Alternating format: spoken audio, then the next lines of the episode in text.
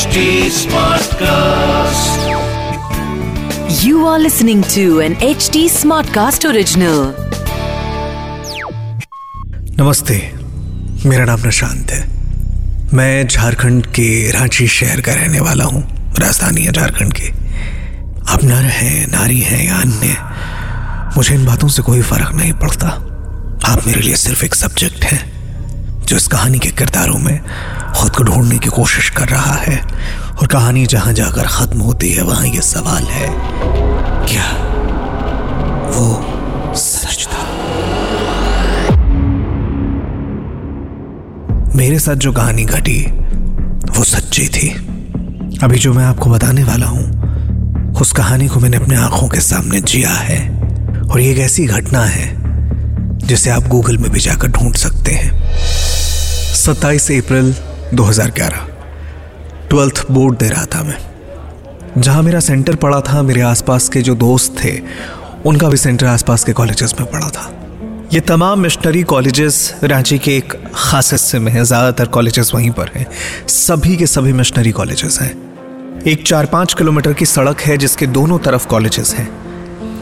इस सड़क का नाम है डॉक्टर कामिल बुल के पथ डॉक्टर कामिल बुल के एक अंग्रेज़ थे, जिन्होंने हिंदी भाषा में महारत हासिल किया था।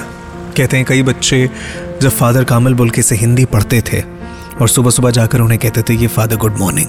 तो जवाब में वो सुप्रभात कहा करते थे। तो उन्हीं के नाम पर यह सड़क पड़ी है और उसके आसपास ये कॉलेजेस हैं, जिनमें से एक कॉलेज में मेरा सेंटर पड़ा था।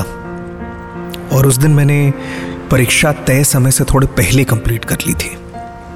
मेरी एक दोस्त थी जिसका इंतज़ार मैं कर रहा था उसके सेंटर के बाहर सेंट कॉलेज झारखंड का सबसे नामी कॉलेज है। सवा पाँच बजे के आसपास छुट्टी होनी थी। वो टाइम था पेपर ख़त्म करने का। और मैं उससे थोड़ी देर पहले, यानी कि तकरीबन पंद्रह मिनट पहले वहाँ पहुँच गया था। बाहर पेरेंट्स खड़े थे अपने अपने बच्चों के इंतज़ार के लिए। मैं अपने दोस्त के लिए खड़ा था कि हम दोनों एक ही इलाके में रहते हैं, हम साथ यहाँ से निकल जाएँगे। मुझे लगता है कि मैं मुश्किल से वहाँ दो मिनट खड़ा रहा हूँगा। और एक गार्ड एक बहुत बड़ी सी चेन लेकर दौड़ता हुआ गेट की तरफ़ आया और उसने गेट के चारों तरफ़ वो चेन लगा दी, उस बड़े से गेट पर, कि जैसे अंदर से कोई बाहर नहीं जा पाएगा और बाहर वाला कोई अंदर नहीं आ पाएगा।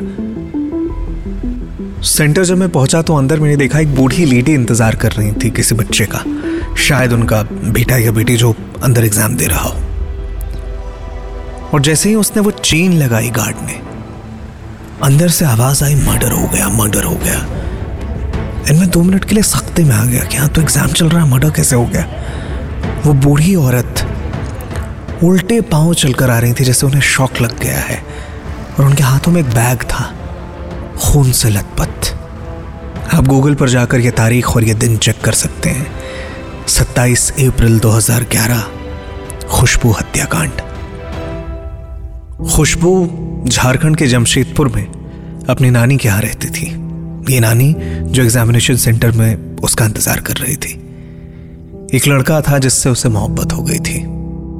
पर चूँकि खुशबू शाहदेव परिवार से थी, शाहदेव रांची में राजाओं का परिवार है। उन्हें यह रिश्ता मंजूर नहीं था और शायद खुशबू को भी मंजूर नहीं था। उनके परिवार वालों ने उसे जमशेदपुर से रांची बुला लिया और यहाँ पढ़ने लग गई।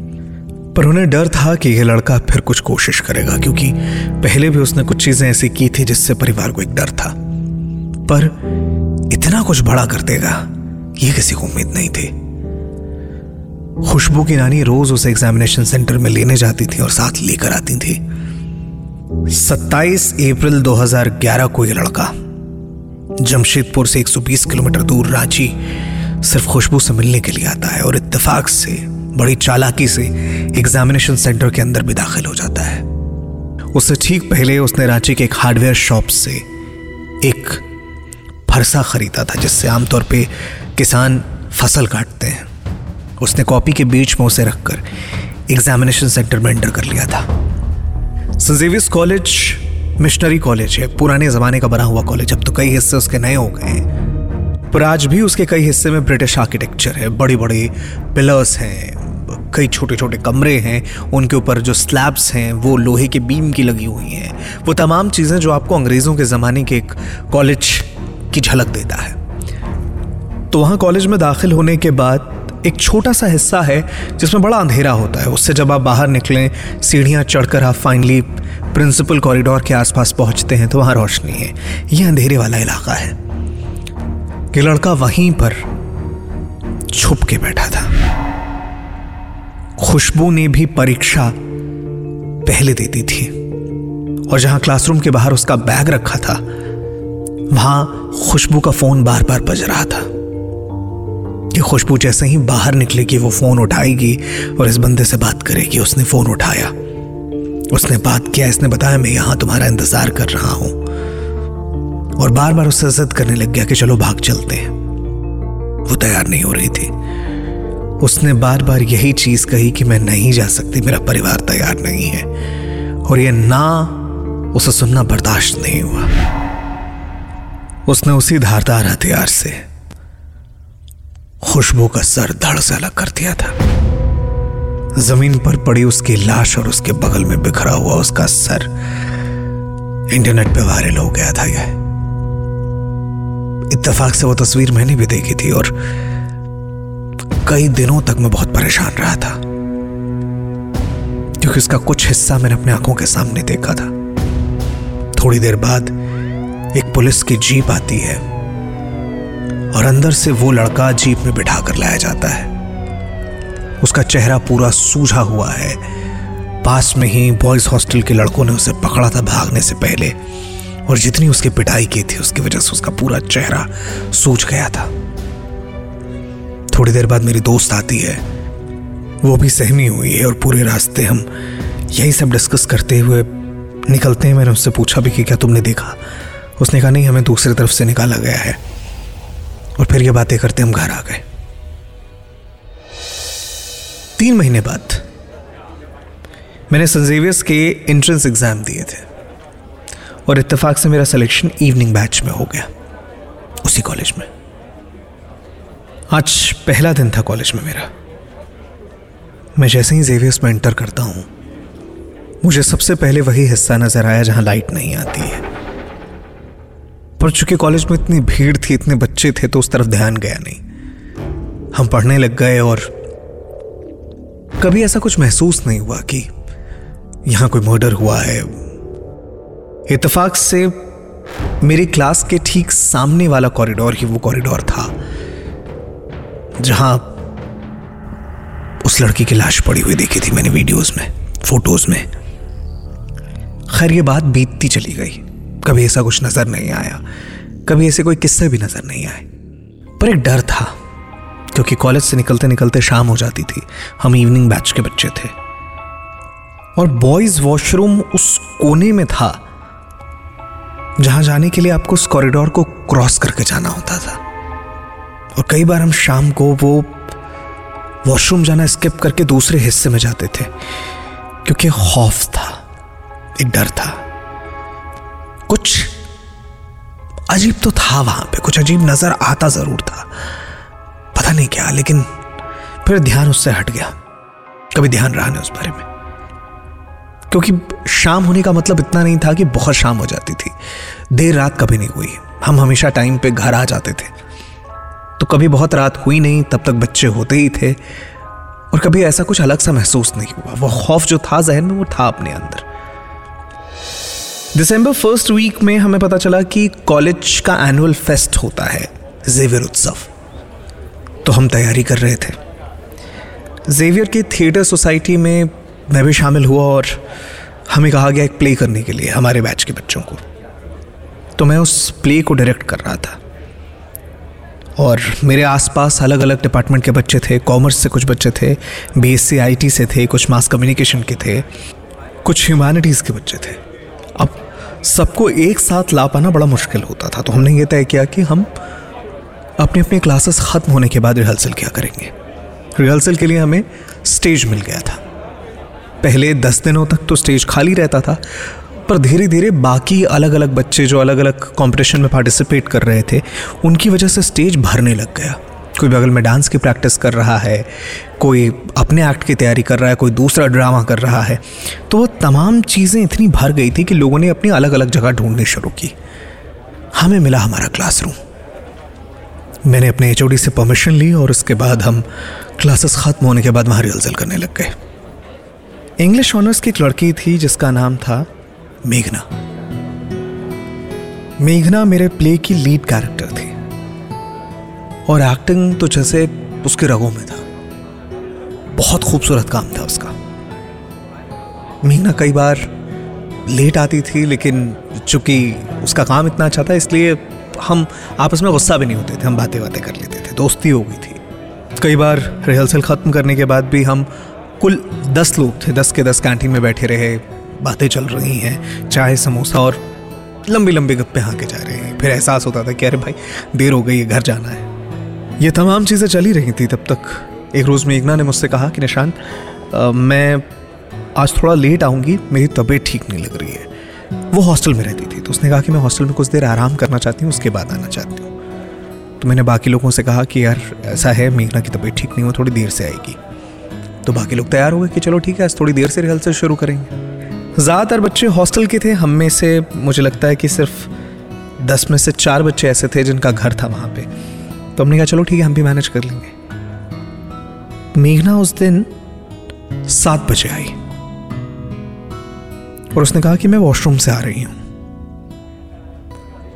वॉशरूम उसी कॉरिडोर के दूसरे हिस्से में एक तरफ़ बॉयज़ के लिए रास्ता निकल जाता था और दूसरी तरफ़ गर्ल्स के लिए रास्ता निकल जाता था।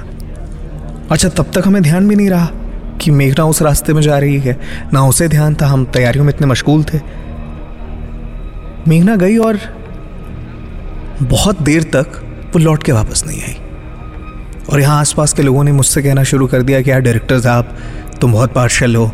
वो लड़की एक तो देर से आई है, उसके बाद वॉशरूम गई, अभी तक नहीं आई। फ़ोन करो भाई, उसको बुलाओ, हम लोगों को भी घर जाना होता है। बाकी चीज़ें भी होती हैं। मैंने मेघना को फ़ोन किया, उसने मेरा फ़ोन पहली बार काटा। दूसरी बार, तीसरी बार, चौथी बार।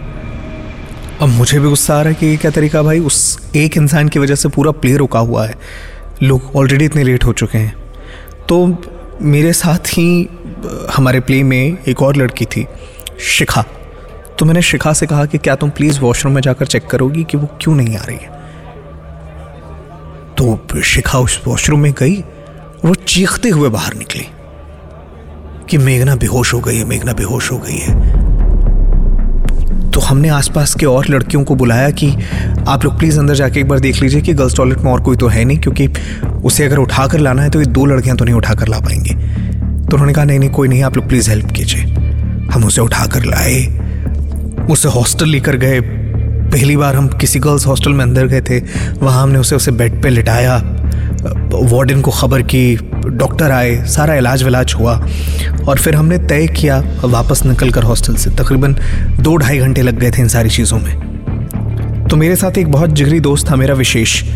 उससे मैंने कहा कि, यार, हम प्ले रहने देते हैं। रिहर्सल जितनी हुई है हुई है। मुझे लग नहीं रहा इसकी तबीयत ठीक है बट चलो, रहने देते हैं यार इस बार, फिर कभी कर लेंगे। हम रास्ते में वापस लौट रहे थे तो उसने मुझसे कहा कि, तुमने एक चीज़ गौर की क्या? मैंने कहा, नहीं, उसने कहा, ये वही एरिया है ना जहाँ पर हम शाम में नहीं जाते हैं। वो वहाँ गई वॉशरूम में। वो तुम्हारा फ़ोन क्यों काट रही थी और बेहोश कैसे हो गई? इससे पहले मेरे दिमाग में ये बात आई ही नहीं थी। मैं खुद बहुत डर गया, लेकिन मुझे ऐसा लग रहा था कि मेघना से ये बात करूँ कैसे अभी? हमने दो तीन दिन तक बात को ऐसे ही जाने दिया। बीच में सैटरडे संडे भी था। तो हम वापस जब मंडे कॉलेज आए तो कॉलेज के बाद ही मुझे मेघना का फ़ोन आता है कि हम रिहर्सल नहीं कर रहे हैं क्या?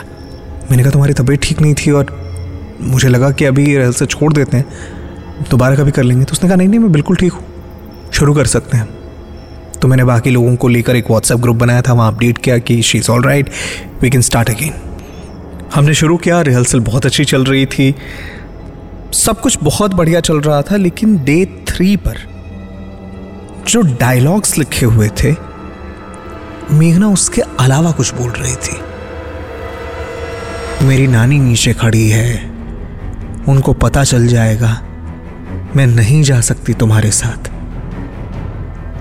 एंड हम शॉक्ड हैं कि, कि मेघना डायलॉग कुछ और है कुछ और बोल रही हो तुम। एंड वो अचानक इतने ज़्यादा गुस्से में आई। उसने विशेष चूँकि उसके ऑपोजिट था उसका कॉलर पकड़ लिया चीखना चिल्लाना शुरू किया और वो नीचे गिर गई। एंड मैं ये समझ नहीं पाया कि हो क्या रहा है, हो क्या रहा है।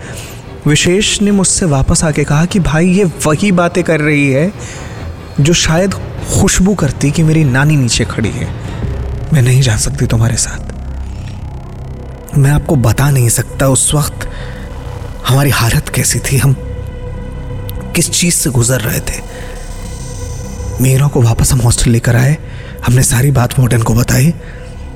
उन्होंने उस हिस्से में जाकर पवित्र पानी छीटा, चूँकि वो मिशनरी कॉलेज है, और उसके बाद हमने सोचा कि हम ठंडे दिमाग से पहले मेघना से एक बार बात करेंगे कि हुआ क्या है। अगले दिन जब मैंने मेघना को फ़ोन किया तो उसने वो फ़ोन उठाया नहीं। मुझे लगा शायद वो अभी भी पूरी तरह से ठीक नहीं हुई है, मैंने डी टू पे वापस फ़ोन किया। फ़ोन उसके डैड ने उठाया। और मैंने उनसे पूछा, मेघना, कैसी है? उन्होंने कहा कि, मेघना, आप कॉलेज नहीं आएगी। एक पल के लिए डर गया कि कहीं कुछ गलत तो नहीं हो गया है। उन्होंने कहा कि, डॉक्टर ने कहा है कि इसका इलाज कराना पड़ेगा। मेघना को किसी बात का शौक लगा है and she is not all right अभी उसको कॉलेज नहीं भेज सकते। तो हम उसका इलाज करा रहे हैं अभी। चूँकि मेघना से मेरी मुलाकात उसी ऑडिशन के दरमियान हुई थी, मैं बहुत ज़्यादा उसे नहीं जानता था। ना हम में से ज़्यादातर लोग एक दूसरे को जानते थे। बहुत दिनों बाद मैंने एक रोज़ मेघना को कॉल करने की कोशिश की, उसका नंबर स्विच ऑफ़ आ रहा था। शायद उसने अपना नंबर बदल लिया। उसके बाद से मेघना को मैंने फेसबुक इंस्टाग्राम हर जगह ढूंढा। वो कहीं नहीं मिली। आज ये पॉडकास्ट पे एक ज़रिया है कि अगर मेघना कहीं है या सुन रही है तो प्लीज़ एक बार बात करो। मैं जानना चाहता हूँ, तुम कैसी हो इस वक्त? मेरी इंस्टाग्राम आईडी है Nishan that is N I S H A N T dot R J this was an H T smart cast original H T smart cast